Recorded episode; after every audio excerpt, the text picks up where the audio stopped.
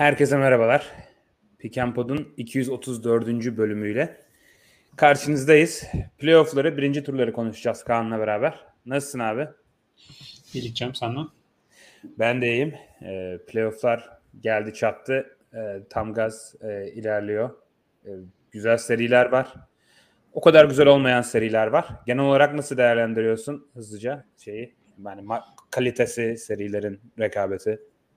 Ya iyi maçlar oldu gerçekten. E, iyi seriler de var ama yine e, yani yine biraz sakatlık beklediğimden fazla hızlı başladı. E, özellikle sakatlıklar da çok can sıkıcı yani sakatlanış şekli açısından. Bir ilk zaten ilk maçlardan Jamorant ve Yanis e, hücum faalleri pozisyonları sakatlandı. Hani o bizim zaman zaman konuştuğumuz bir e, konu. Onun hücum faalde oyuncuların kurallar gereği hücum faal alma e, şekilleri sakatlık ihtimalini çok arttırıyor e, NBA maçlarında. E, o sıkıntının böyle peak yaptığı bir e, playoff ilk maçları vardı. E, işte Clippers serisinde zaten Paul George hiç yoktu. Kawhi da e, artık olmayacak gibi gözüküyor. E, bu geçen akşam Darius Garland Blaney Brook'ta o da bir kameramana e, basarak. Yani gerçi sonra döndü maç ama o da yine bir hücum faal konusundan daha da kötü yani. E, o da çok gereksiz bir sakatlık tarzı. E, bu kadar sahaya yakın e, kameramanların olması. Yani biraz sakatlıklar e, Embiid, Embiid sakatlandı yine. Aynen doğru. E, Embiid sakatlığı çok önemli olacak. E, yani bu 2021 playofflarında e, belki de tarihin en belirleyici e, sakatlık genel profillerinden bir tanesi vardı playofflarda. E, umarım bu sezon o seviyeye gelmez. E, yani özellikle Giannis ve yani Can'ın döneceğini düşünüyorum. E, yani ama performansın düşebilir ama özellikle Giannis ve Embiid hani e, sıkıntıya gelirse performans olarak o zaman yine çok belirleyici olduğu bir playofflar yaşayabiliriz sakatlıklar. Evet. Ya bir de çok üst seviyeden sakatlıklar oldu. Yani takımların en iyi ikinci, üçüncü oyuncusu sakatlansa atıyorum Chris Middleton mesela geçen sene sakattı. Tabii ki o da çok büyük bir eksik ama Biraz daha farklı bir durum tabii Yannis'in Embiid'in sakatlanmasındansa. E, gerçekten çok tatsız oldu. Çok hızlı bir şekilde sakatlıklar birikti. E, bakalım inşallah e, en azından bazılarının döndüğünü görebiliriz. E, detaylarına gireceğiz zaten serilerin ve maçların. Ondan önce hatırlatmalarımızı yapalım. E, bu yayını izliyorsanız ve beğeni atarsanız e, seviniriz. Bizi Twitter'dan takip etmiyorsanız @pickandpol adresinden takip ederseniz seviniriz. Bir de daha önce de duyurduğumuz gibi 2023 yılı boyunca e, kanaldan elde ettiğimiz bütün gelirleri e, depremden etkilenen vatandaşlarımıza bağışlıyoruz. O yüzden katıl butonu aktif, teşekkürler butonu e, aktif. Aynı zamanda reklam gelirleri olsun, Spotify'dan, YouTube'dan gelen gelirler olsun. Aynı şekilde e, aktarıyoruz bunları. o yüzden destekleriniz için teşekkür ederiz. E, sorularınız, yorumlarınızı da bekliyoruz bu yayının altına. E, şöyle yapacağız. Önce genel playoff'ların enlerini konuşacağız. Hani en çok gözümüze çarpanlar ne? En iyi oyuncular, en kötü oyuncular, en şaşırtıcı e, oyuncular, en beğendiğimiz takım gibi. E, daha sonra serilerin e, detaylarına e, seri seri ineriz. E, şöyle başlayalım abi. Şu ana kadar e, sence en kötü seri hangisi olarak e, gidiyor? En kötü seri. Ee, yani Celtics Hawks ilk iki maç itibariyle çok net cevabı onun ama güzel bir üçüncü maç oldu. Herhalde Sixers Nets mi o zaman? Ee, Sixers Nets diyebilirim. Yani o seride ilginç şeyler var yok değil. Ee, seyir zevki olarak Cavs Knicks daha da kötülenebilir ama en azından birbirine daha hani hani maçı açtığınız zaman e, bilmiyorum beni daha sürükleyici bir çekişme var. Herhalde Celtics Hawks 3. maçından sonra belki Sixers Nets diyebilirim. Um, olabilir. Ya ben Celtics Hawks diyecektim de Celtics'te sene sene başından beri hep aynı şey oluyor. Ben Celtics'i her izlediğimde domine edip rakipleri ezip geçiyorlar. Sonra bu, bu maçı da kesin alırlar diye izlemediğim maçı da kaybediyorlar kötü bir şekilde. E, o yüzden Boston'ın böyle kötü oynayıp kaybettiği maçları yakalayamıyorum. Bu üçüncü maçta aynı aynı şekilde oldu. O yüzden nasıl kaybettiler e, bilmiyorum ama ilk iki maç gerçekten çok kötüydü. Yani e, bambaşka bir ligde oynuyor gibiydi iki takım resmen yani. Ha. Çok fena netti Ee, Brooklyn Philadelphia'da ikincidir yani. Brooklyn Philadelphia'da şöyle bir şey var. Ya Brooklyn aslında kötü oynamıyor. Ama o kadar ciddi bir yetenek farkı var ki Philadelphia kendi standardına bile çıkama, çıkmadan fazla da zorlanmadan 3-0 yaptı yani. O ciddi bir seviye farkını gösteriyor biraz. E, öyle evet. Um, ya o açıdan ben ona en sıkıcı dedim çünkü hani şey açısından sıkıcı değil dediğin gibi yani böyle bir basketbol e, mesela Jack güzel savunmada güzel hani böyle trapler falan yapıyor farklı aksiyonlar yapmaya çalışıyor. E, o açıdan hani zevkli tarafları var ama hani seriyi izlerken öyle bir yerde ki hani Nets atıyorum 15 sene öne geçsin maçta yine hani şey yapamıyorsun yani hani illaki bir yerden sonra bir kalite farkı olacak gibi. E, Hawks Celtics maçı mesela 3. maç hiç öyle değildi. Yani evet Celtics e, iyi oynamadı. E, savunma özellikle bence belli hatalar yaptılar yani hem şema olarak hem agresiflik olarak. Ama Hawks'ın yetenek seti sonuçta e, Nets'e göre e, çok daha yüksek seviyede. O da kendini belli etti zaten e, maç boyunca. Yani. Gerek Trey gerek de Jonathan olsun. Tabii. Um, soru cevap da yapacağız bu arada. Hani sorularınızı yazabilirsiniz. Oradan yayın boyunca alacağız. Bir saat kadar sizle beraberiz. Ee, en iyi seri hangisi oluyor abi şu ana kadar sence? Valla Kings Warriors'dan başka bir şey diyebilir miyiz? Diyemeyiz herhalde. Ee, diyemeyiz ya. Evet. Hmm, Kings Warriors bayağı iyi seri ya. Evet. Yani ee, ikinci tur serisi için falan bile çok gayet iyi, evet. iyi seri yani. Kalite kalite çok yük kalite çok hızlı bir şekilde yükseldi ve ikinci maç itibarıyla hani hep seriler ilerledikçe gördüğümüz hani bazı oyuncular sahada kalamamaya başladı. Rotasyonlar daralmaya başladı. E, güvenebileceğin, o anları oynayabilecek oyuncuların sayısı bayağı azaldı Warriors'da mesela. E, çok kaliteli bir seri oluyor çünkü bunun başlıca sebebi de Sacramento Kings'in performansı yani. Ben savunmada bu kadar yüksek bir seviyeye çıkabileceklerini düşünmüyordum. E, savunmalarını da bayağı iyi bir seviyeye çıkardıkları için çift yönlü bir takım oldular. Öyle olunca Warriors e, o zaafları değerlendirememeye başladı. Çünkü o zaaflar ciddi bir şekilde azaldı.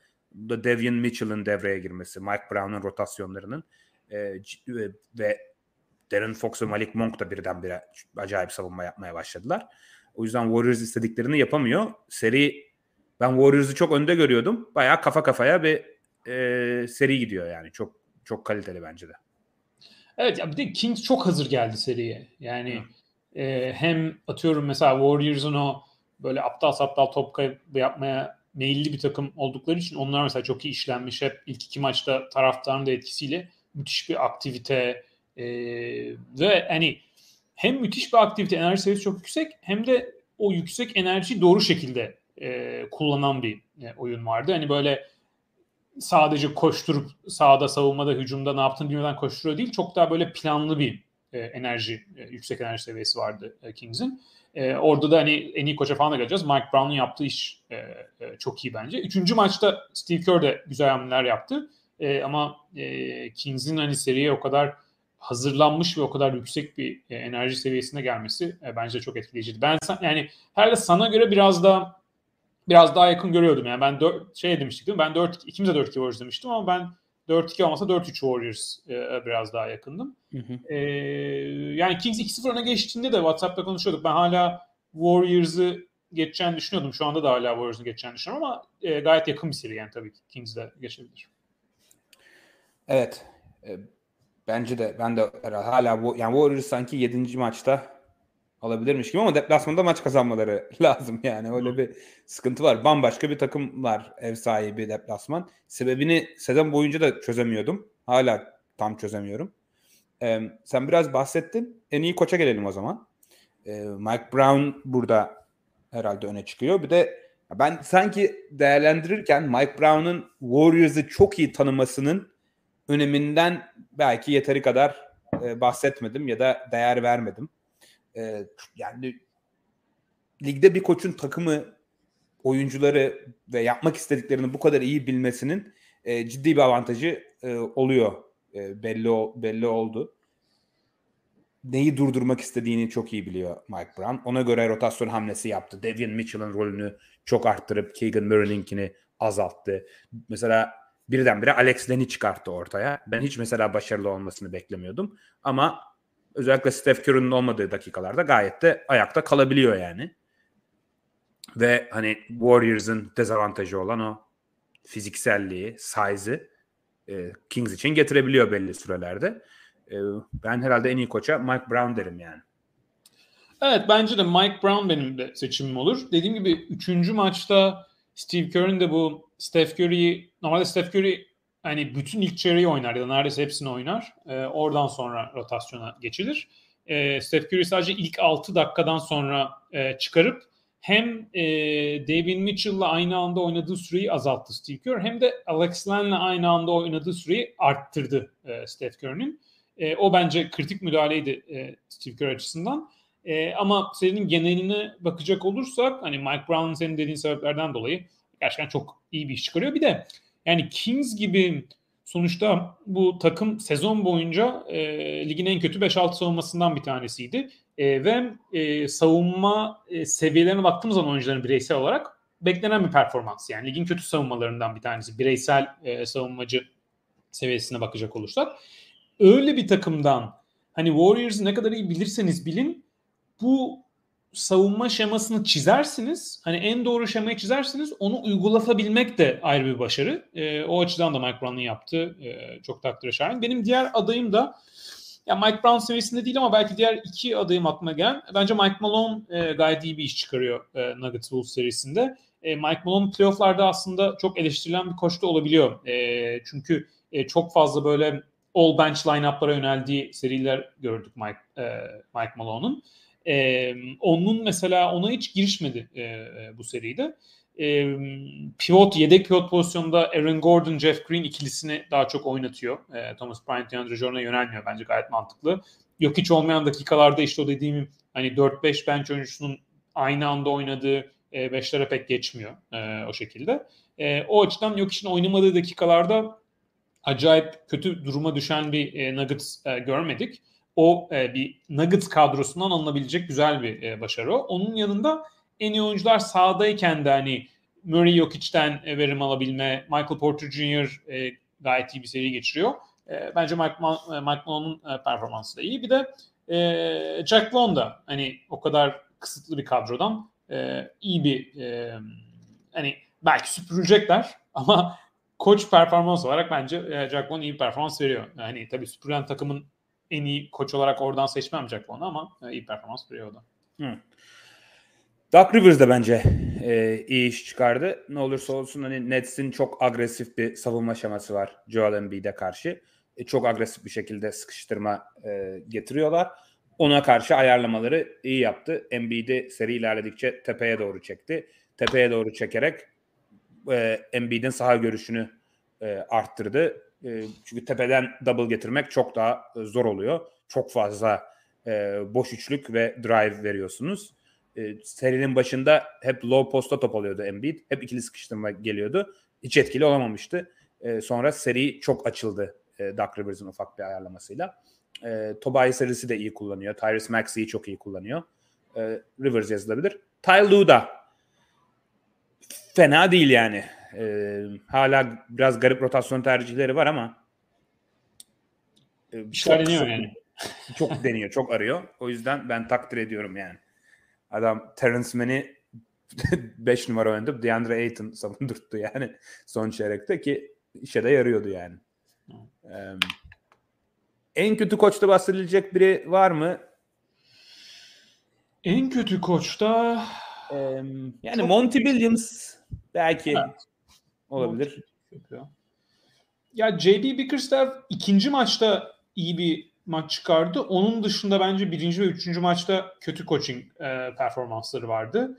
E, hani onun detayına girecek olursak o seride e, mesela e, Kerem Yiğit Uzun galiba en iyi koçlarda Thibodeau'yu yazmış. Yani Thibodeau mesela Bickerstaff'tan daha iyi performans veriyor. Ona katılırım ama ikisi yani böyle hani bir takımdan diğeri çok iyi oynuyor, acayip iyi yönetiliyor. O yüzden önde falan bir seri değil.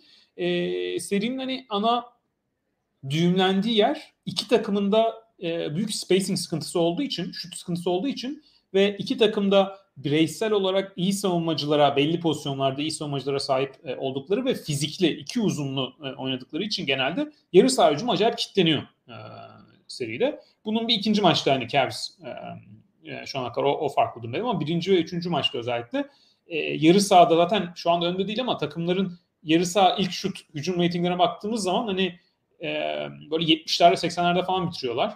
E, Cavs zaten e, son 3. maçta e, bu, bu sabahın maçında e, bütün NBA'de bütün sezonda 80 sayı ulaşamayan ilk takım oldu. E, o da hani acayip bir e, rakam. İlk yarıda 32 sayı mı attılar, 34 sayı mı attılar yani acayip bir e, durumdaydı. Yani bireysel oyuncuların formsuzluğu işte Garland'ın birinci ve üçüncü maçtaki formsuzluğu da var orada ama mesela Bickerstaff'in neyi kötü yapıyor? İşte bu e, Knicks e, Cavs'in şut sıkıntısı olduğunu bildiği için hem şut sıkıntısı var Cavs'in hem de e, top yönlendirebilen e, playoff seviyesinde sadece iki oyuncusu var. E, o ikisini de bildiği zaman Garland ve Mitchell pick and e, tepede e, yüksek e, ya trap ya da e, hani perdeyi e, koyan oyuncunun savunması tamamen ikili sıkıştırmaya gitmese bile e, çok yukarıda karşılıyor. Oradan sonra e, normalde onun yarattığı sıkıntı nedir? Hücum takımı e, öyle bir e, pick and roll şemasına karşı 4'e 3 yani bir pas atarsınız iki, iki kişi e, atıyorum Mitchell'a geldiği zaman 4'e 3 kalmış oluyor Cavs ama Cavs oyuncuları 4'e 3'ten e, avantaj sağlayamıyor. E, Bickerstaff o düğümü ikinci maçta e, çözdü. Daha çok mesela e, Mitchell'ın adamını e, perdeye çağırıp en azından 4'e 3 kaldığı zaman o arkadaki 3 savunucudan biri e, Mitchell Robertson olmasın diye mesela o taktiğe geçtiler. E, daha başarılı oldu. İşte guard guard pick and daha çok arttırdılar. İşte Mitchell'ın karşısına Brunson e, gelsin diye. Çünkü Brunson'ı getirmemeye çalışıyor Knicks. O da savunmayı ayrı problemler yaratıyor. Onun avantajından yararlandı ikinci maçta. Ama üçüncü maçta e, Knicks ev sahibi olmanın da avantajıyla o e, pick and roll daha iyi savunmaya başlayınca e, pek çözüm e, bulamadı e, Bickerstaff. Hani çok büyük bir çözüm bu kadroya ne bulabilir? Belki hani acayip bir seviye çıkamazsınız ama en azından ne bileyim e, bir yerde daha böyle bir fake pick and yaparsınız. Başka bir ikinci oyuncu getirirsiniz. O, o perde koyar. E, farklı line-up'lara yönelmeye çalışabilirsiniz. E, daha spacing'in e, iyi olduğu. E, o açıdan Bickerstaff de e, yani en kötü koç onu bilmiyorum ama e, beğenmedim şu an kadar performansını. Bence de beğenmedim. Yani ben de beğenmedim. Garland ve Mitchell gibi iki dinamik guardla 100 pozisyon başına 102 sayı atmazsın yani. Ee, çok daha iyi bir performans gösterilmesi lazım. Ee, Chris Finch'i de ben burada e, söyleyeyim. Yani Denver gibi bir savunmaya karşı e, kötü de olmayan bir hücum personeliyle 100 pozisyon başına 106 sayı atabiliyorlar sadece. E, ve hani yaptık yani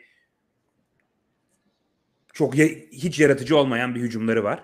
Yani her maç böyle topu Rudy Gobert'e indireceğiz diye yaptıkları top kayıplarının haddi hesabı yok. Yani artık e, deliriyorum yani.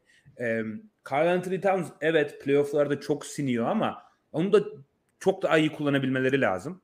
E, evet sezon boyunca çok bir arada oynayamadı Towns Gobert uyumunu yakalayamadılar ama hala playofflar geldiğinde bu kadar kötü olmasının da ikisinin uyumunun e, koça yazar yani ne olursa olsun. Özellikle hani Anthony Edwards da bu kadar iyi oynuyorken özellikle ikinci ve üçüncü maçta e, takımın hücumunun biraz daha dirençli olması e, lazım. Evet, doğru. Bir de Üçüncü ta- maç bence daha ileride ama özellikle ilk maçta e, daha kötü. Ya bir de çok böyle şey de oynamıyorlar. Yani çok böyle ısırarak, çok eforlu, çok disiplinli, konsantre de oynamıyorlar. Yani çok hata da yapıyorlar. Geri dönüşlerde de sıkıntı yaşıyorlar. Hani zaten bir 1-8 eşleşmesinde yani yetenek ve seviye farkının bu kadar fazla olduğu bir maçta bir seride senin çok daha konsantre, çok daha eforlu oynayarak arayı kapatman lazım. O kategorilerde de kaybediyorlar. O da koça eksi yazacak bir e, durum yani. Yani Mike Malone bu... tarafından out coached olmak çok iyi bir şey değil yani. Doğru. Ya yani Wolves hem e, basketbol oynayış tarzı hem karakterler olarak koç yönetilmesi zor bir e, takım. Çok. Chris Finch de o zor işi başaramıyor şu an kadar diyebiliriz. Mesela ben sezon başına daha çok başarmasını bekliyordum e, açıkçası. Hı. Sezon boyunca da çok yani sakatlıklar yaşadılar ama çok başaramadı. Playoff'larda şu an kadar e, başaramıyor. Mesela Nuggets e, pardon e, Wolves 3. maçta daha iyiydi bence e, hücum açısından özellikle. Ama 3. maçta bile mesela özellikle yok hiç sahadayken yani böyle üst üste birkaç pozisyon zone savunmasına falan geçtiler garip bir şekilde mesela. O da e, garip bir karardı yani. Yok hiç sahadayken zone nasıl yapabilirsiniz? evet. ikinci maçta da yaptılar. Orada da yaramadı. İki pozisyon sonra vazgeçti. Sonra bu maçta da denedi yani. Ne değişmiş olabilir de hani şimdi tutacağını düşünüyorsun yani. E, garip tercihler e, yapıyor. Şu ana kadar ki en beğendiğin takım playofflarda. En beğendiğim takım. Ya çok şimdi Bucks'ta Yanis sakatlığı var. Ee, Suns beklediğim seviyenin altında oynuyor. Ee, yani iki, Sixers fena değil ama işte Embiid sakatlığı da biraz daha orayı karıştıracak. Herhalde Celtics ve Nuggets yani en iyi iki oynayan e, takım diyebilirim. İşte Celtics'in üçüncü maçı biraz e, yani düşük bir seviyedeydi. Bireysel olarak da hani Jalen Brown mesela bence acayip iyi gözükmüyor. E, ilk maç daha iyiydi. Yani gerçi ilk iki maç çok şey olduğu için e, değerlendirmesi yani zor iki maç. E, Celtics ve Nuggets e, diyeceğim. E, en iyi oynayan ya Nuggets derim. Yani bence Wolves karşısında 3-0 e, e, öne geçmek en iyi oynayan takım Nuggets diyebilirim. Ama bu hani şampiyonluk tercihim Nuggets'ta değişti demek değil. Yani aynı anda hani bu sorunu nasıl cevaplıyoruz bu soruyu? Yani en oynadığı oyun yani oynadığı oyunu en beğendiğin takım. Yani Nuggets şampiyonluk yani. favorin değil yani. Ha. En beğendiğin takım. Nuggets o zaman. Bence de Nuggets çünkü özellikle hani hem Jamal Murray zirve performansına gelmiş gibi gözüküyor. İkinci maç inanılmazdı. Michael Porter Jr. dün hani benim hayatımda izlediğim en iyi Michael Porter Jr. olabilir. Çünkü sadece şutuyla değil bayağı böyle bir ara post up yaptı. içeriden bitirdi. Ee, içeri drive edip bitirdi. Ee, daha önce göstermediği yani playofflarda daha önce göstermediği şeyleri e, yaptı. O açıdan hani Murray ve Porter da bu seviyede oynayacaksa Denver'ı çok daha tehlikeli bir takım yapıyor bence o. Özellikle hani batıdaki diğer takımların da çok iyi gözükmediğini düşünürsek bence hani Denver'ı Denver net bir şekilde kendine ayrıştırdı şu ana kadarki performansıyla. E, Ben Bas de Boston yani. Ee, hala şampiyonluk favorim herhalde Boston derim ama üçüncü maçı izlememenin etkisi olabilir bunda. Ama zaten Boston Atlanta seri değerlendirmemizde tam böyle bir seri beklediğimizi de konuşmuştuk. Yani Boston çünkü böyle vurup geçen bir takım değil. Biraz istikrarsız. Tam böyle 2-0 3-0 olur. Bir maçı verir diye e, konuşmuştuk. Öyle oldu. Ben hani dördüncü, beşinci maçta çok zorlanacağını düşünmüyorum Boston'ın. Çünkü ilk iki maçta inanılmaz iyilerdi yani. E, ama bakalım. E, bakalım e, ne e, konuşacağız başka. En iyi sürpriz oyuncu. Sürpriz oyuncu. Evet. Seni en şaşırtan, o anlamda şaşırtan oyuncu playofflarda. Ya en sürpriz olay Austin Reeves'in ilk maç son çeyreğiydi e, bence. e, e, Grizzlies Lakers ikinci maçını e, izleyemedim. O yüzden hani rakamsal olarak performans hani çok acayip bir şekilde gözükmüyordu Austin Reeves'in ama e, ilk maç son çeyrek e, performansı şimdi o, şimdi aslında bu sorunun cevabını mesela Hachimura daha diyebilirsiniz. Yani bir oyuncu söyleyeceksek daha büyük e, sürpriz. E, ama Hachimura'nın ilk tur ilk maçtaki hani dominant performansı çok iyi şut sokma ve atletizmini kullanarak avantaj yaratma. Hani o Hachimura'nın o performans vermesi büyük bir sürpriz ama yap, yaptığı şeyler açısından e, yani Hachimura 5-6 şut atabilir bir maçta. Yani hani bir seri boyunca her maç 5 şut atamaz ama bir maçta 5-6 şut atabilir. Austin Reeves'in ilk maç son çeyreğinde hani sahada LeBron James de varken hani maçı nasıl kapatıyoruz? Topu Austin Reeves'e verip pick and roll oynatalım. Üst üste pozisyonlar. Yani böyle bir hani playoff tarihsel sürpriz bir e, şeydi maç sayılır. Austin Reeves'in o pası neydi öyle ya? Ya o da acayip pastı. Abi iki de maçın sonunda yani oradan o açıyla inanılmaz bir pas yani. Sezonun en iyi pası olabilir. Ha. Ee, o son çeyrek performans sadece pencere açma ama tek Hı. cevap vereceksek yani Malik Monk olabilir. Ee, Hı. belki Evet. yani ilk iki maçtaki hücum performansı üstüne senin dediğin gibi savunmadaki aktivitesi. Üçüncü maçta e, o şekilde sahada kalmadı yani aynı seviyede ama e, genel olarak belki Malik Monk diyebilirim. Alec Monk iyi bir tercih evet. Ee, Andrew Wiggins demiş Kerem Yiğituz'un. Evet yani Andrew Wiggins'in iki ay oynamadıktan sonra gelip yine 38-40 dakika oynayıp yine Warriors'ın en iyi ikinci oyuncusu. Çok çok net. Ee, Ve o olmasa büyük ihtimalle 3-0 olurdu seri yani. Şimdi Warriors'ın iki, ikinci oyuncu demişken bu cevabı Kevin Looney de e, olabilir. Evet. Yani. Ama Kevin Looney çok şaşırtmıyor ya. Kevin Evet. Looney ne zaman böyle bir durum olsa o maçta inanılmaz oynuyor yani. Ben ama bu sezon Looney'nin daha düştüğünü, daha biraz daha e, hani geçen sezon seviyesine çıkamayacağını düşünüyordum. Ha, bu arada ilk iki maçta çok zorlandığı zamanlar da oldu ama üçüncü Evet, maçta performansı çok maç. Ee, Kevin Looney'nin Memphis versiyonu Xavier Tillman da Evet, denebilir buraya. Ee, o da ba- bayağı iyiydi yani. Ee, hem kariyer high yaptı galiba zaten e, ikinci maçta. E, çok iyi bir performanstı. Ee, Osman Yıldırım Tyrese Maxey demiş. Olabilir ama çok Brooklyn'in savunma şamasından çok yararlanıyor yani e, Maxey. E, o yüzden biraz ekstra e, iyi oynadığı e, gözüküyor ya gözüküyor. Biraz daha iyi bir seride e, görmek lazım. Evet. Başka unuttuğumuz Yani e, tabii ya, Torrey Craig mesela çok iyi katkı veriyor. Heh, onu diyecektim evet. Çok da kritik bir e, yani belki hani playoff'un en kritik rol oyuncusu hangi takımdan olabilir dersek Suns oraya çok iyi bir cevap. Çünkü 4 oyuncusundan sonra e, çok daraldığı için kadro. Yani Torrey Craig playoff'lar boyunca belki bu kadar atamaz ama kat, yani zaten bu kadar atamaz ama genel katkı olarak yüksek seviyede kalırsa o çok kritik olacak. Evet. Evet. Çok iyi bir e, tercih Torrey Craig ve bayağı da yani Torrey Craig olmasa Phoenix'te şu an 2-1 geride olan onlar olurdu yani. Olabilir evet. Ee, Kings'de yine Monk demiştin. Devion Mitchell'da söyleyebiliriz. Hı hı. Ee, Evet. Yani e, savunma açısından zaten Curry'i savunma e, Curry Curry top Curry'de değilken ligde en iyi sonunda oyunculardan biri olacağını zaten tahmin edebilirsin Devion Mitchell. Yani tam o tarz bir e, savunmacı. Hani off night e, zaten lakabıyla hani böyle bir e, her şeyi zorlaştırıyor sahada. E, Ligin en iyi ligin en iyi nickname'i mi peki sence? Off Night çok iyi nickname. Evet. Yani benim en sevdiğim Jimmy G Buckets mesela nickname'ini ben çok severim ama Off Night Off Night bayağı Off-night iyi. çok iyi. Evet. Bir de galiba şeyden geliyormuş. Tam yani bir ara okumuştum hatırlıyorum ama böyle bir rakip mi söylemiş öyle o şekilde gelmiş yani böyle bir Hmm. hikayesi de iyiydi. Ee, Daha bakarım. organik.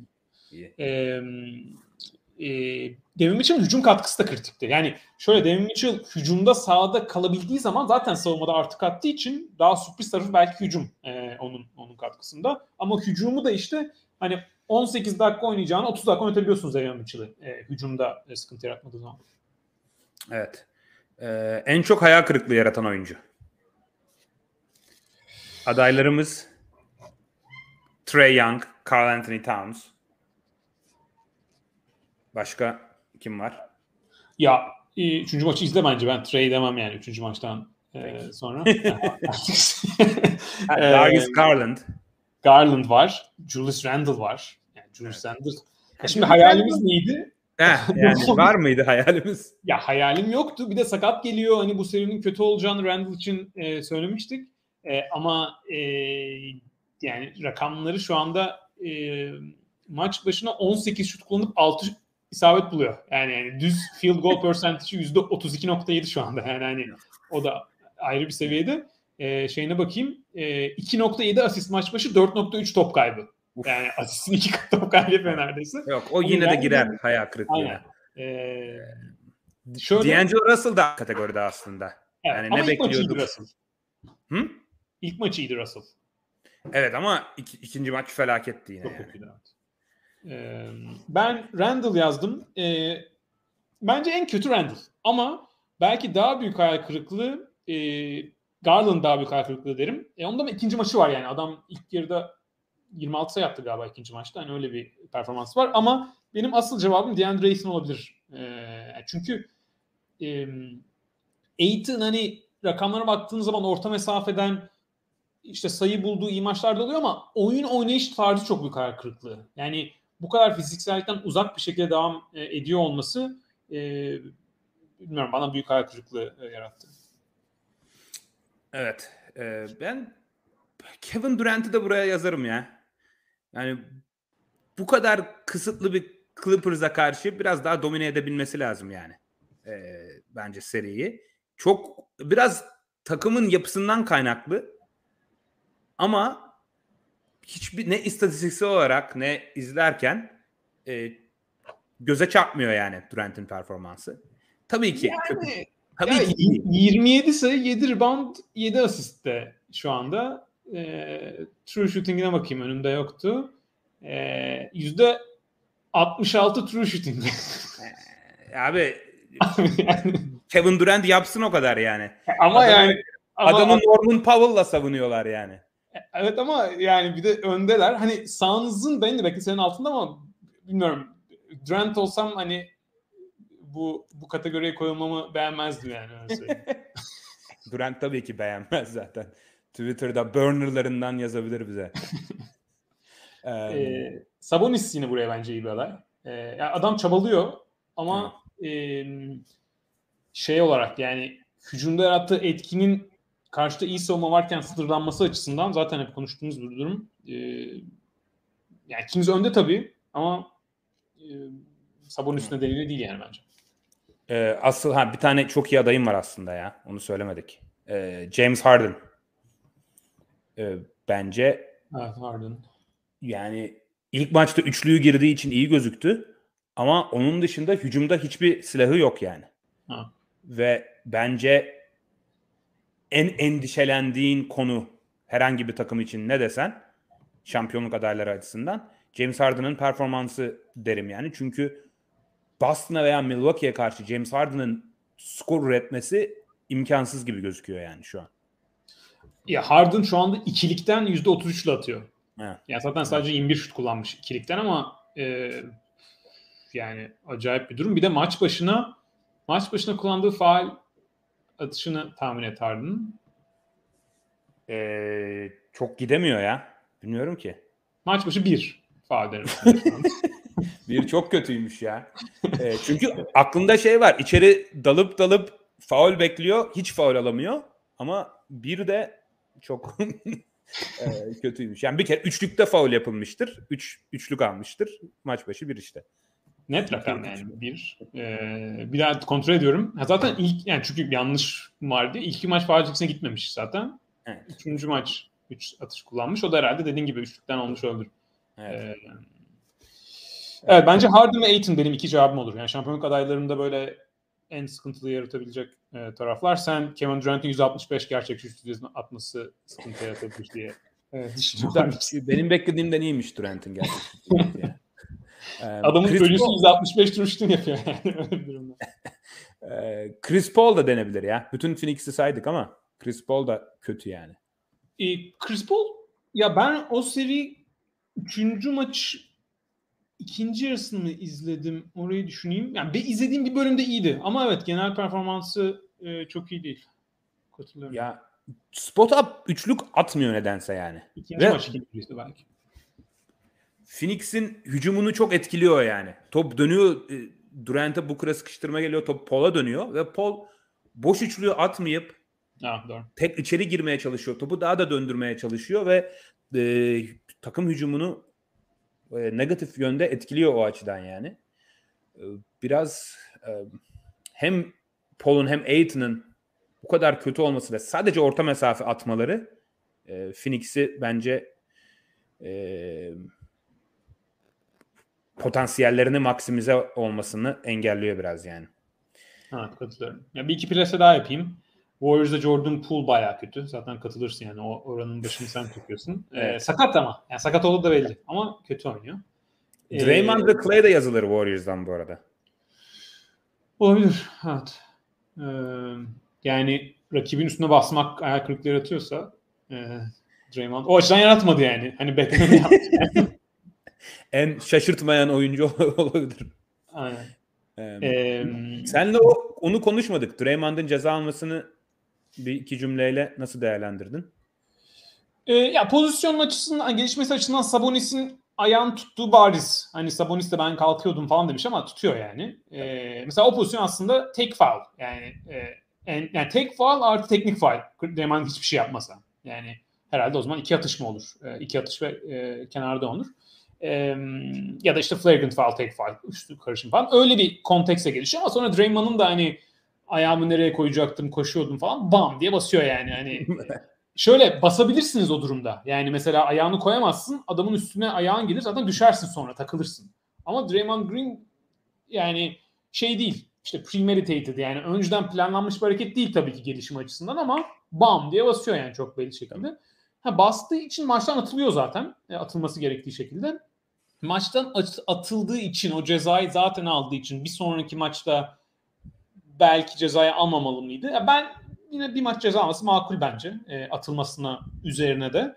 Ceza almasa da çok karşı çıkmazdım. Çünkü dediğim gibi zaten maçtan atıldı yani. O cezayı çekmiş oluyorsun ve yakın bir maç Draymond kalsaydı atmasalardı belki Warriors da kazanabilirdi. Yani o maç sonu yakın gidiyordu Draymond atıldığında.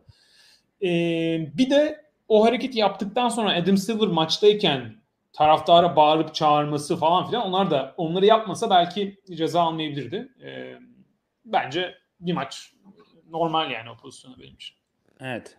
Ya bir de insanların şey diyor işte Draymond Green olduğu için yapılıyor. Başkası olsa e, vermezlerdi. E, zaten olay o yani. Dünyadaki bütün hukuk sistemlerinde daha önce yaptığın şeylerin bir sonraki suçuna e, etkisi var yani. Tabii ki Draymond Green'in bundan önce bin tane benzer vukuatı olması ceza almasını e, tetikleyen bir unsur zaten yani. Ha. Ha, ya bir de başkası yapsa da bir cezayı alabilir yani. Draymond Green diye değil illaki değil yani. Kevin Love mesela benzer pozisyonu vardı o da ceza almıştı. Evet. Bence de alabilir alabilir yani. Embiid'in tekmesi demiş Kerem Yıldız'ın. Evet onun da atılması gerekiyordu yani. Evet. Yani, onun da atılması gerekiyordu. Hayatımda o... ilk hayatımda ilk defa şeyi gördüm yani böyle hakemler eyyam yapıp bir sonraki düdükte mesela çalarlar ama ilk yarıda atmadılar diye ikinci yarıda Harden'ı alakasız bir pozisyonda atılmasını ilk defa görüyorum yani diskalifiyenin eyyamını. Ha. Çok saçmaydı o. Ha. Ee, hayal kırıklığı yaratan başka oyuncular da var ama yani mesela DeAndre Hunter Hawks'ta bayağı e, kötüydü. Onu, ee, onu yazmıştı e, bir izleyicimiz. Osman Yıldırım demiş. DeAndre Hunter. Ama o da yani her sene böyle ya savunma yapar mı, bir şeyler yapar mı diye bekliyoruz. Yapamıyor yani. O yüzden çok da hayal kırıklığı oluyor mu bilmiyorum. Takıma Desmond, geçelim istersen. Ha, geçelim. De Desmond Main de pek iyimseri geçirmiyor. Yani ha. o da. Yapalım. En çok hayal kırıklığı yaratan takım var mı burada birisi? Ya ilk iki maç başlangıcında Warriors e, bence kötü bir performanstaydı. E, yani kaybetmenin ötesinde de hani hazır değillerdi seriye gelmelerinde. Belki Kings'in bu kadar zamanı beklemiyorlardı. Hani Warriors diyebiliriz. Cavs hücumu e, benim beklediğimin e, ciddi gerisinde. E, Cavs diyebilirim. E, bir de belki Suns da benim beklediğimin gerisinde. E, Suns, Warriors, Cavs. E, ama hiçbiri acayip büyük hayal seviyesinde değil yani şu anda. Evet. Ben de Suns ve Cavs e, derim burada. Okey. Son kategorimiz e, Playoff MVP kim şu ana kadar? Ya Playoff MVP sakatlanmasa Kawhi olabilirdi. Uf, evet. E, o da sakatlandıktan sonra herhalde Devin Booker diyebilirim. Yani çünkü Suns'da bu kadar oyuncunun hayal kırıklığından bahsettik. Bir tarafta da Devin Booker özellikle ikinci ve üçüncü maçta yani e, çok yüksek seviye e, skorerlik performansı yaptı. İlk maçta bence rakamlarının gösterdiğinden daha kötü bir maç çıkardı e, Booker ama şöyle söyleyeyim aslında bu soruya şöyle cevap lazım. Çok dominant bir performans yok. Yani geçtiğimiz senelerde çok daha dominant ilk tur performansları vardı. Yani bir atıyorum Clippers Mavs serisini falan hatırlayalım böyle bir Kawhi Luka performansları vardı. Yani acayip mesela Yanis'in bile böyle ka- karşı 8. sırayı geçerken hani maç başına 28 dakika oynayıp 30 sayı, 13 rebound, 5 asist falan böyle e, şeyleri vardı. Öyle bir performans e, çok yok. E, belki Booker diyeceğim. Onun dışında e, Darren Fox olabilir. E, o da yani bireysel verim olarak ilk maçtan sonra şu sıkıntısı biraz üçlükten daha girdiği için aslında çok verimli bir seri geçirmiyor ama e, yani ortaya koyduğu ortaya koyduğu oyun çok onun da yüksek seviyede. Herhalde Booker diyeceğim. Ondan sonra diğer adaylarım hani Donovan Mitchell, Steph Curry, Jokic, Anthony Edwards falan filan ama hiçbiri böyle bir MVP olacak seviyede değil yani. O yüzden e, Booker diyebilirim. Evet. Booker e, ya da yok ben ya da yok hiç der, der, derdim herhalde. Hı. Yok işte böyle birinci viteste takılıyor ama yani e, her maç triple double yapıyor. Bu takımda 3-0 önde ve pek de zorlanmadılar yani açıkçası. E, o yüzden yok içinde adını almak lazım. E, ama yani Kawhi Leonard bence en etkileyici performans denebilir yani en dominant e, performans. Yani Kawhi Leonard'ın zaten kategorilerimiz bitti. İstersen hani onunla başlayalım. Hani playoff'ta öne çıkan konulardan bahsedelim. Kawhi Leonard'ın sakatlığı gerçekten son yıllarda playoff'larda böyle en tadımı kaçıran sakatlıklardan biri oldu yani. Tam böyle ikinci maç sonunda Kawhi Leonard ligin en iyi oyuncusu galiba diye tweet atmıştım. Çünkü öyle oynuyordu. Ve hemen ondan sonra üçüncü ve dördüncü maçı kaçıracağının açıklanması e, tat kaçırdı ve gayet iyi ve rekabetçi giden bir serinin bütün e, gazını aldı yani. E, sonucu önceden belirlenmiş bir seriye e, döndü. E, ne demek istersin hani Kawhi Phoenix e, Clippers serisi hakkında? Ya evet zaten bir kere Paul George da olmadığı için hani ayrı bir e, basketbol kalitesi olarak Kawhi'nin de olması tabii ki tamamen hani alakasız bir kadroya dönüşüyor e, Clippers. Ya Kawhi'nin özellikle Raptors sonrası Clippers kariyerinin de hani özetinin tekrarı e, gibi. Yani playofflarda acayip yüksek perdelerini açıp sonra genellikle işte bu dizine bağlı farklı sakatlıklar hani şey dedi e, Clippers e, bu diz sakatlığının eski ACL hani o ciddi bir sezon kaçırdığı e, sakatlıkla alakası yok diye ama e, yani belki evet ACL'inde bir sıkıntı yok ama yani aynı diz durmadan e, sıkıntı geçiriyor. E, yani Kawhi'nin hem hafif kariyer özeti ama özellikle tamamen Clippers e, performansının e, yine maalesef e, o şekilde özeti oldu. E, biraz şeyde paralel. E, Embiid'in durumuna da paralel. Yani e, Embiid belki inanılmaz yüksek bir seviyeden girmedi bu playoff'lara hani bireysel olarak ama Nets'in savunma şeması tamamen Embiid'e bağlı olduğu için o yüzden Embiid'in etkisi rakamlarının bayağı üzerinde e, yani seriyi. E, o da yine işte e, yani Kawhi kadar ciddi gözükmüyor e, sakatlığı ilk çıkan haberlere göre.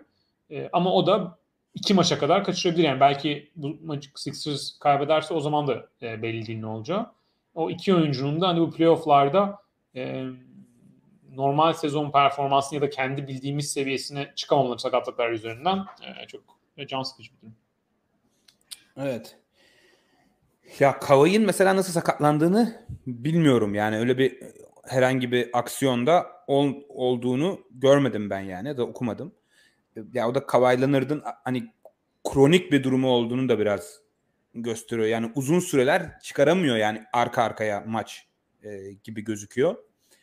Embiid'in durumu da ya Embiid'in biraz oyun tarzıyla alakası var. Daha önce bunu birkaç defa da konuştuk yani. Mesela Nets maçında 15-20 kere falan yere düşmüştür yani. ee, her bu sürekli yani e, biraz tercihen de hani belki dengesinden dolayı zaten böyle bir yazı çıkmıştı birkaç sene önce. E, daha çok hani sakatlanmamak amacıyla kendini yere yere düştüğünü e, söyleyen bir yazı vardı oyun tarzı da böyle çok fiziksel ve çok fazla ikili mücadeleye, çok fazla e, zaten çok fazla e, zıpladığı için hem rebound hem blok olsun ve çok kendini bu kendini bu tarz pozisyonlara biraz açıyor. E, ister istemez. E, bazıları tamamen tesadüf ve şanssız sakatlık mesela geçen sene yüzünden yaşadığı falan ama yani her sene bu kadar sakatlanmak playofflarda ciddi bir problem. Çünkü sağlıklı kalabilmek de bir yetenek. Yani sakatlanmamak da tekniksel bir özellik bir e, oyuncuda. Ve Embiid bu konuda e, yeteri kadar e, iyi değil yani kendini sakınma konusunda. E, ama inşallah oynar. Bir sonraki seride sakat olursa o seriyi de e, çöpe at yani. Bir anlamı kalmayacak gibi gözüküyor ama bence döneceğini düşünüyorum. Özellikle Sixers seriyi bitirecektir. Bir sonraki Boston serisinin biraz daha uzama ihtimali var. E, o yüzden hani Embiid biraz daha dinlenebilir sanki. Evet dönünce ne kadar yani %80 mi olacak? Çünkü Celtics'e karşı %100 gerekiyor yani. Evet. Um, Atasu Denizel şimdi yorumlarda yazmış. Normal sezonu e, azaltmakla alakalı. Evet onun kesinlikle etkisi var yani. Bu kadar olduktan sonra bunun etkisinin olmadığını düşünmek doğru olmaz. Normal sezonu kesin maç sayısını düşürmeleri, back to back'leri kaldırmaları e, lazım. Her türlü. Oyuncuların daha az yıpranması lazım playoff'lar. Ona kesin katılıyorum ama Kawhi da zaten back to back oynamadı ve en 52 maç oynadı bütün sezon boyunca. Hani ona rağmen hani 60 maça indirseniz yine herhalde 50 maç oynayacak Kawhi. Hani onun özelinde çok fark olacağını düşünmüyorum ama genel olarak ben de ya bence 60-65 maçlık sezon daha iyi olur tabii ki. Evet. Back to back'lerin Yani- olmadığı kesin. Evet. Ve kural değişiklikleri yani Yannis'in ve Can'ın sakatlıklarının durumundan sen biraz bahsettin. Olmaması lazım yani. Yani bu, bu, bu kadar üst seviye atletler varken senin o charge circle'ın potanın dibinde olursa sakatlığa meydan açıyorsun yani resmen. Ya kaldıracaklar tamamen charge'ı ya o charge circle'ını genişletecekler. Ee, Başka bir şey yapmaları lazım yani. Evet tabii yani charge'ı kaldıracaklar yani hücum faal olmayacak diye bir şey yok ama hücum faal alınmış şeyi hani o pozisyona geçip o şekilde almanın çok hani o zaman otomatikman hücum faal veriliyor e, o karar verilirse.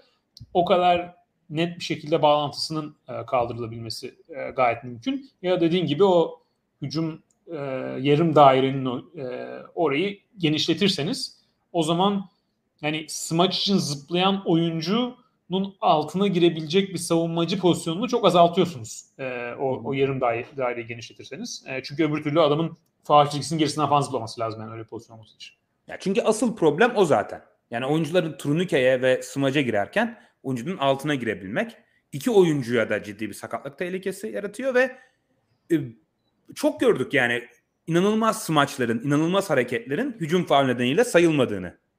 Ya onun olmaması lazım NBA gibi gibi bir organizasyonda yani.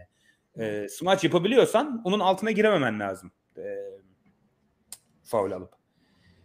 E, seri özelinde gidelim biraz abi istersen. Senin böyle şu an en merakla beklediğin, e, en izlemeyi izlemekten keyif aldığın e, seri hangisi?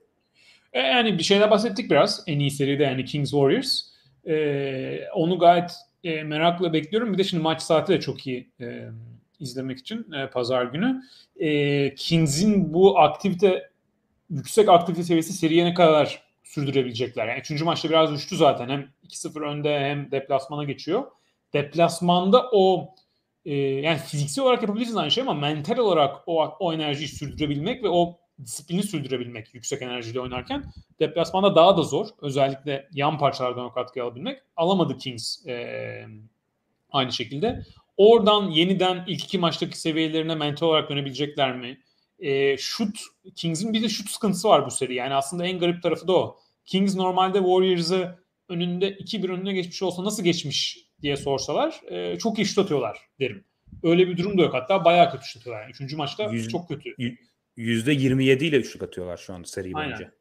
İşte seride bir tane en azından bir tane Kings iyi şut performansı gelecektir. Yani bu kadar iş tören olduğu bir takım. O maç mesela dördüncü maç olursa çok büyük avantaj sağlıyor Kings'e.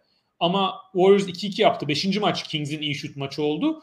Yine altıncı maçta Warriors'ın döndüğü hani üç, sonra yine yedinci maça kalan bir seri olabilir. O yüzden hani o e, serinin nasıl gelişeceğinin bir sürü farklı e, yoldan geçebilir hala hala seri. Bir de Warriors'da bence şu soru işareti önemli. Şimdi üçüncü maçta evet Kings'in e, daha aynı seviyede savunma yapmıyorlardı ama Draymond Green'in olmamasıyla Warriors hücumu da daha basitleşti. Yani Steph Curry üzerinden daha çok pick and roll'ler böyle düz setler. Warriors'ı Warriors yapan tabii ki Draymond'ın olduğu ve o çok fazla farklı topsuz oyun aksiyonlarına dayanan işte böyle akışkan pas üzerinden hücum. Kings senin dediğin gibi Mike Brown iyi çalıştığı için o Warriors'ın akışkan hücumunun zayıf karnı olan top kaybını acayip deşiyordu. Draymond olmayınca o deşilecek oyun çok kalmadı. Draymond döndüğü zaman Steve Kerr biraz daha farklı e, Draymond olmasına rağmen hani bildiğimiz Warriors'dan daha çok mesela geçen sezon Celtics finalinde de yönelmişlerdi buna daha çok. Hani Steph Curry pick and daha böyle düz oyuna e, yönelip o şekilde devam edecek mi Warriors mesela? O da önemli bir soru olacak bence. Ee, ne bekliyorsun serinin geri kalanından e, sonuç olarak? Ya benim hala tahminim herhalde 4-3 yani 4-2 Warriors diye düşünüyordum seri başında. Hala bir seçim olsa 4-3 Warriors derim ama e, yani yakın seri tabii ki çok yakın seri. Evet. Ya bana sanki herkes kendi sahasındaki maçları kazanacakmış da 7. maça kalacakmış e, gibi geliyor. Yani Warriors'ın Sacramento'da maç kazanması zor gibi gözüküyor. Kings'in Golden State'de maç kazanması e, zor gibi gözüküyor. İki takım da çok farklı oynuyor e, kendi sahasında. Yedinci maç gibi bir senaryoda herhalde bu ben de Warriors'ı avantajlı görürüm e, biraz daha. Gary Payton da yoktu bu arada 3. maçta. O da önemli bir eksikti. Aramadılar. Gary Payton'a da ihtiyaçları var çünkü. Evet. E, Draymond da dönecektir. Golden State biraz daha iyi savunma yapabilir herhalde şu ana kadar e, gösterdiklerinden ama Evet. o şut konusu ciddi yani. Kevin Huerter hiçbir şey sokamadı yani. Ha, E, çok boş bak- kaçırdı bir de. Yani üçüncü Evet maçta. bakayım üçlük yüzdesine o 20 20'de falan. 3. Ha, ya, çok kötü. Ee, yani herhalde öyle atmayacak. Yani Malik Monk çok iyi oynuyor e, diyoruz. O da %33 ile e, atıyor. Yani iyi iyi atan kimse yok şu ana kadar. O yüzden e, bir, bir iki tanesinin ki Sacramento Ligi'nin iyi şutör takımlarından biri. e, bir hücum patlayama patlayıcılıklarını gösterdikleri bir maç. Ben de bekliyorum. E, ama çok çok iyi bir seri dediğim, dediğimiz gibi. Ben de en merakla beklediğim seri herhalde o diye düşünüyorum. E, Memphis Lakers'da e, ya Memphis Lakers'ı açıkçası çok böyle keyifle izlemedim şu ana kadar. İkinci maçta ikinci maçı özellikle hani Can Morant yok diye böyle göz ucuyla e, baktım biraz. Çok öyle o seriye şu an tam giremedim. E, Can Morant inşallah döner de e, en azından o serinin seviyesini de yükseltir biraz. Çünkü seviye olarak da böyle acayip yüksek bir seviye e, değil şu an. Çünkü Memphis'te hani hem uzun rotasyonunun eksikliğinden bahsettik. Can Morant de çıkınca biraz fazla rotasyonda olmasının gerekliliği şüpheli oyuncular oynamaya başladı. Fena katkı almıyorlar ama işte Luke Kennard'ı, David Roddy'ydi. Bu tarz isimlerin böyle çok dakika oynaması serinin seviyesini biraz azaltıyor ne olursa olsun. Lakers'da da mesela iyi dönemler, iyi performanslar oldu ama yani çok etkileyici bir performansı var Lakers'da. Zaten LeBron'un performansı e, gerçekten hani böyle Lakers'ı Lakers'ın şampiyonluk şansını, turu geçme şansı için heyecan yaratmalı mı Lakers taraftarından çok emin olamıyorum yani. Ha. Ya AD ilk maçta çok Evet. iyiydi. Hani onun bir şey var ama o da ne kadar hani sürekliliği ne seviyede olacak. Yani Lakers'ın en azından yan parçalarına iyi katkı alması Hı. e, önemli. AD sahada değilken hiçbir şey yapamıyorlar zaten. AD kaç dakika oynayabilecek? Ee, ve hani devam edebilecek mi? AD'yi biliyoruz yani. AD şu ana kadar o, maç başı 37 dakika oynuyor seride. Hani o 10-11 dakikada oynamadığı Lakers felaket durumda. Çünkü Darvin Ham de yedek uzun oynatmıyor. Normal sezonda Wenyan Gabriel falan oynuyordu. Onu tamamen rotasyon dışına gitti. Şimdi Vanderbilt'la LeBron idare etmeye çalışıyor. Hiç idare edemediler e, şu ana kadar. Ne hücumda ne savunmada. E, o en yani Jaren Jackson domine ediyor. Yani Jaren Jackson'ın LeBron'u domine edebilmemesi lazım hücumda. E, normal şartlarda. Yani eski LeBron olsa. Ama LeBron hücumda da böyle Dylan Brooks'u Dylan Brooks'a çok ağırlık koyamıyor. Savunmada da Jaren Jackson'ı pek iyi savunamıyor. O yüzden e, değişmesi gereken konuların başında o var belki de yani. Evet. Ya bu arada Jaren Jackson'ın bitiriciliğinin geldiği seviye de e, Grizzlies için çok iyi. Yani bu sezon o konuda gösterdiği gelişim e, zaten ilk maçta bayağı tavan yapmıştı. E, en azından ilk maçının ilk 3 çeyreği diyeyim. E, dakikalardan bahsedince sen e, Davis'in bu arada aklıma şey geldi. Şu anda Booker maç başı 44 dakika oynuyor. Durant 43.5, Chris Paul 39. E, o nasıl devam edecek? O da e, yani şu anda belki playoff'un en önemli sorularından bir tanesi. Evet. Abi mesela dünkü iki gün önce miydi artık e, Clippers Suns maçında hem Kawhi'nin hem Paul George'un oynamadığı Clippers maçında yani Suns'ın vurup geçmesi gereken maçta bile 45 dakika oynaması gerekti bu oyuncuların. Ne kadar sürdürülebilir bilmiyorum yani. Özellikle hani Durant ve Chris Paul yaşını başına almış oyuncular. Ki böyle dünyanın en sağlıklı, en dayanıklı oyuncuları olmadığını da biliyoruz. Yani bu hele Kawhi da yokken bu Clippers'a karşı biraz daha dinlenerek biraz daha rolantide geçebilmeleri lazım ki oyuncular daha e, taze kalabilsin ileriki turlar için ama olamayacak gibi gözüküyor. Çünkü adama oturduğun zaman Terence Ross, Ish Wainwright falan var bench'te yani. Ee, Suns'ın en önemli sıkıntısı bence. Bu 5. oyuncu olarak Torrey Craig tamam. Ne kadar sürdürülebilir bilmiyorum. 6. 7. 8. oyuncuları çok ciddi sıkıntılı yani. Evet. Biombo çok kötü değil ya. Yani bunu söyleyeceğimi e, düşünmüyordum ama e, belki de NBA'nin en yeteneksiz oyuncusu olabilir yani hücumda ama Çok hani kötü. 10 dakika oynamak için e, savunmada iyi yani. E, İyi iyi. iyi. bu Ama arada işte onu oynatınca yani zaten Aiton'un yerine oynuyor yani. Ha. Onunla farklı bir şey yapabilme şansın olmadığı için. Ya Aiton ya o oynayacak zaten. E, geri kalan hani kanat rotasyonu, guard rotasyonunda farklı opsiyonlar bulabilmek lazım. Hiç yok yani. Chris Paul 40 dakika falan oynaması hiç iyi bir iyiye işaret değil. E, Suns konusunda endişen var mı? e, yani benim Suns'dan beklentim playofflar öncesi finalde kaybetmeleriydi. Hani Batı Konferansı favorimdi. Nuggets'ın beklediğimden daha iyi oynaması, Suns'ın beklediğimden daha kötü oynaması e, o serideki şu anda tahminimi değiştiriyor mu? Yani ikinci tur serisi olacak. Hala tam değiştiriyor demeyeceğim açıkçası ama e, bakalım bir seri önce bir seri oluşsun yani bir onun e, prepini yapalım. Biraz daha tabii önceden düşündüğüme göre daha e, daha yakın e, iki takım birbirine. E, ama yani Batı'da hiçbir takımın zaten böyle acayip dominant bir şekilde oynamasını beklemediğim için e, Nuggets'ı hani gerçek bir pick and roll takımı ya da gerçek sahayı açabilen bir takıma karşı görmeden onlara onlar açı- açısından çok bir çıkarım yapamıyorum. E, evet ama hani Suns şeyinde tabii genel, genel olarak hani finale çıkma ihtimalleri atıyorum playoff öncesinde yüzde 15 diye düşünüyorsam şimdi düşmüştür yani. Yüzde 10'a mesela hani atayım yani. Ee, öyle bir hesaplamadım ama e, o durumda. Bu arada Torrey Craig'in gerçek şut yüzdesini tahmin et. Onu da şu an Abi benim- yüzde 60 ile falan üçlük attığını biliyorum. Herhalde yüzde 78 falan mı? 90. yüzde 90. Effective field goal percentage, yani true shooting ve effective field goal percentage'in farkı true shooting faal, faal atışını da katıyor. Ama çıkaralım effective field goal yüzdesi de yüzde 89. Yani çok faal de hani şey, İyi- zaten, iyiymiş. Bir de zaten iyi yani daha yukarı çıkamaz. 18 sayı falan atıyor maç başına zaten.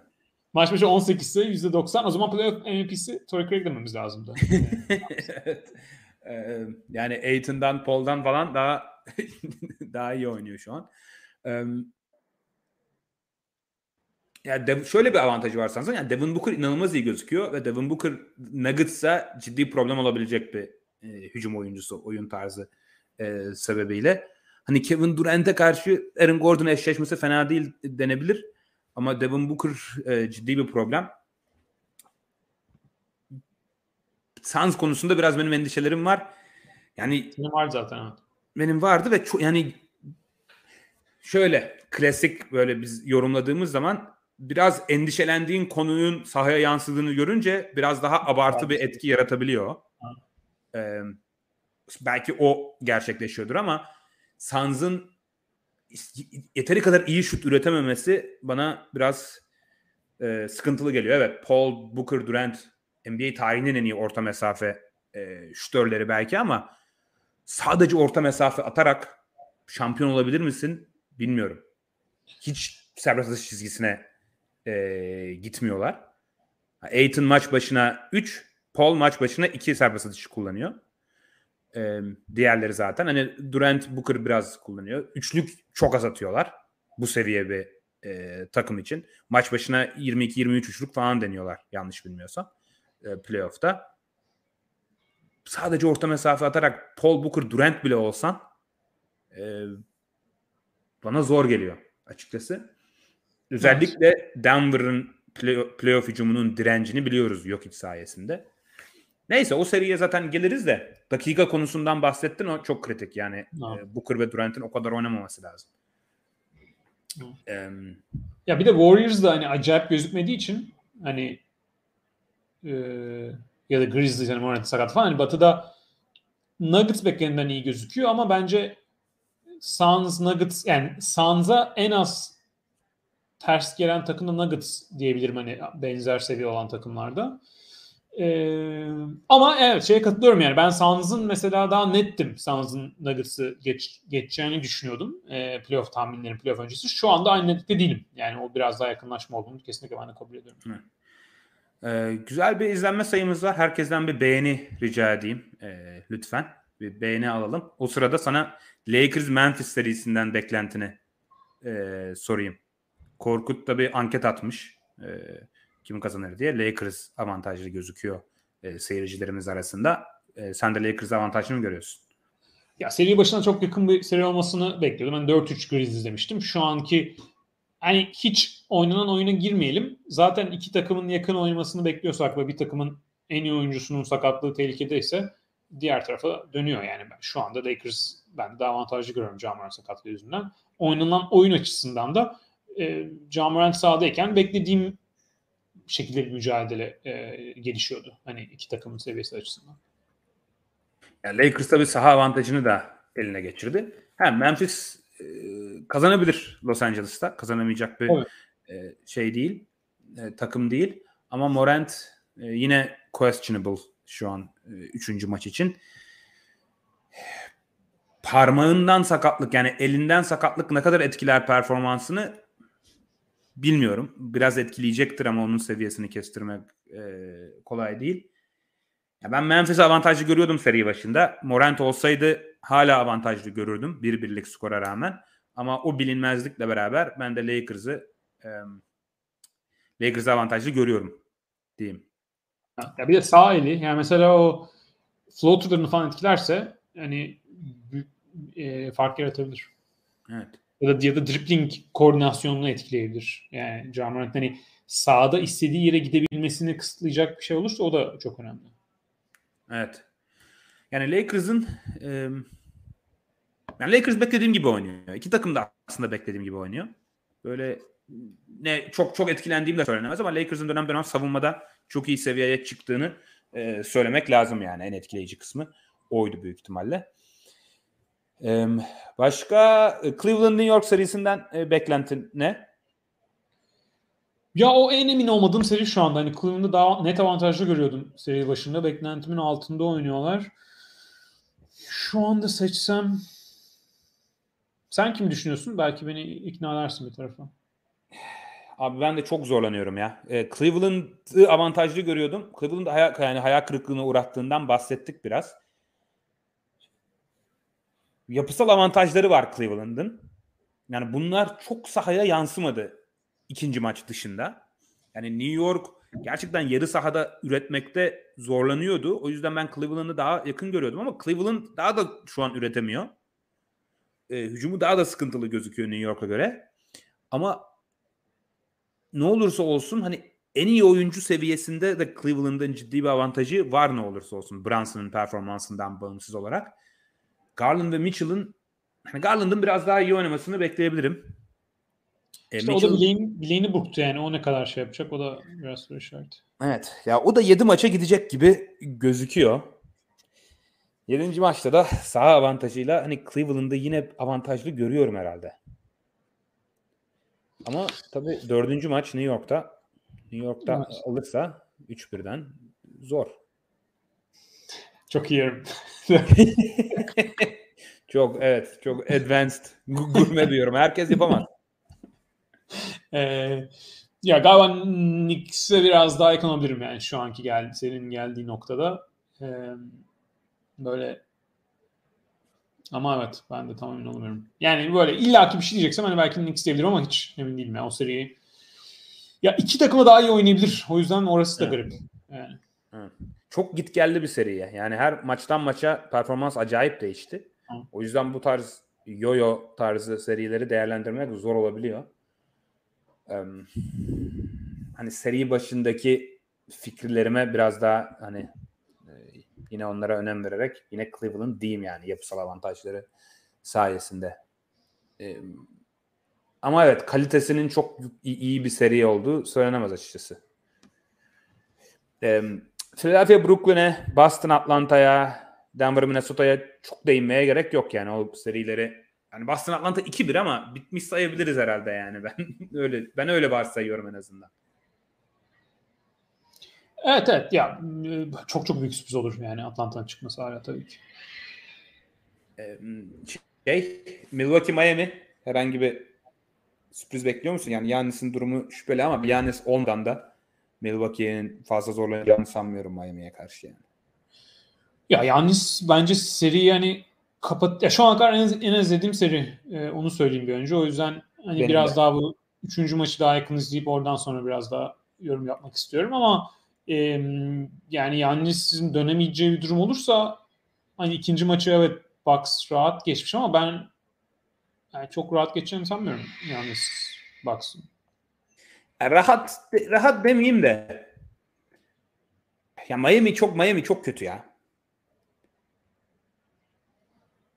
ya ilk, ilk maç çok kötülerdi yani. ya bütün şutları soktular. Milwaukee'de bütün şutları kaçırdı yani. Ee, çok net bir hani şut varyansından kaynaklı bir skordu bence ilk maç. İkinci maçta da Milwaukee her şeyi soktu. Rekor kırdılar zaten galiba. Ee, ya şöyle diyeyim. Yanis üçüncü maçı kaçırsın. Miami kazansın o maçı. Sonra belki hatta dördüncü maçı kaçırsın. Miami kazansın. Beşte dönerse ben yine Milwaukee'yi seçebilirim yani. ee, o yüzden Yanis'in bütün seriyi ka- kaçırması lazım yakın olması için bence yani diye düşünüyorum. Um, inşallah kaçırmaz ama. Bana ilk düşüş açısında çok ciddi gelmemişti ama çünkü darbeye bağlı hani morarma, şişlik problemi var sırtında. Ama e, hani dönmediğine göre yine questionable. E, o yüzden e, emin olamıyorum yani. Ya bir de hani bir bir zaten diye belki Üçüncü maç zorlamayalım kaybedersek dörtte. Ama o zaman da işte seri iyice uzatma riskine giriyorsunuz. Ee, yani mesela ikinci evet. maç oynamaması ilk maç yenilmişken aslında ciddi bir karar. Yani 2-0 geri Tabii. düşseniz sonra çok zor iş. Ee, bir de kendi sahada yani iki maç kaybedip 2-0 geriye düşmek. Ee, o yüzden demek ki hani bir ciddiyeti var yani ikinci maç oynamasının. Evet. Um, bence de. Okey. Ee, sorulara bakıyorum var mı?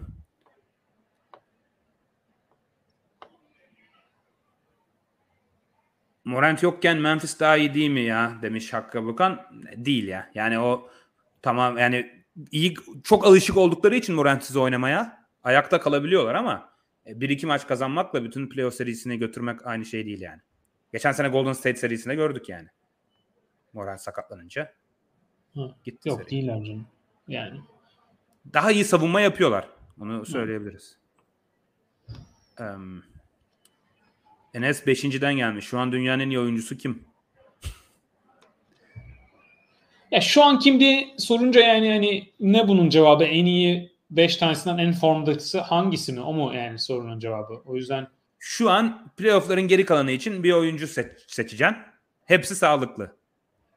Ama sakatlanma riskleriyle beraber geliyorlar. Evet. Yani işte Kavai'yi seçmem o zaman. Yani oynayabilecek mi e, playoff'larda 25 maç? Yani oynayamayacak herhalde. 40 maç başına 35-40 dakika oynayıp. Ee, yok için hala e, benim hani seçmem için bu sorunun cevabı için bu playofflarda e, seviye arttığı zaman e, ya Nugget savunmasının geleceği yer ya da savunma kötü olsa bile hücumda öyle bir seviye gelecekler ki fark etmeyecek. O performans göstermesi lazım benim bu soruyu seçmem için. E, benim yok için e, Embiid hem sakatlık hem onun da hani playoff'ta en yüksek seviyede performansı kanıtlaması lazım bence hala.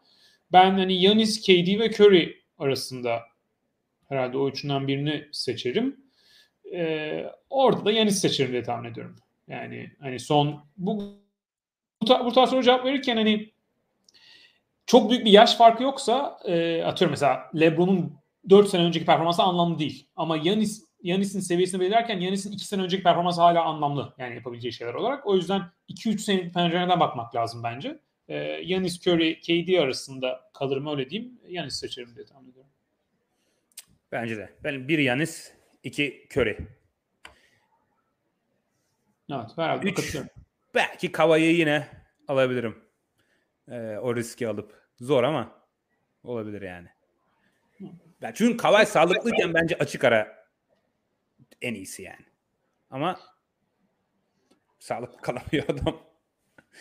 Em, yani açık ara tabii ki biraz mübalağa Yani- olabilir de. Yani Yanis Net, iki sene önceki performansı, Curry'nin geçen sene performansı onlar da çok şey yani. Evet doğru. Yani Yanis'in Suns finali mesela Evet. Yani fena oyuncu değil. Okey abi. Hatayla Ee. Yavaştan kapatalım. Tamam. Ee, herkese teşekkür ederiz izlediğiniz için. Ee, beğenilerinizi bekliyoruz. Sorularınızı, yorumlarınızı bekliyoruz. Ee, yayınlarımız devam edecek. Herkese playofflarda iyi seyirler. Ee, Twitter'da da aktif olmaya devam edeceğiz.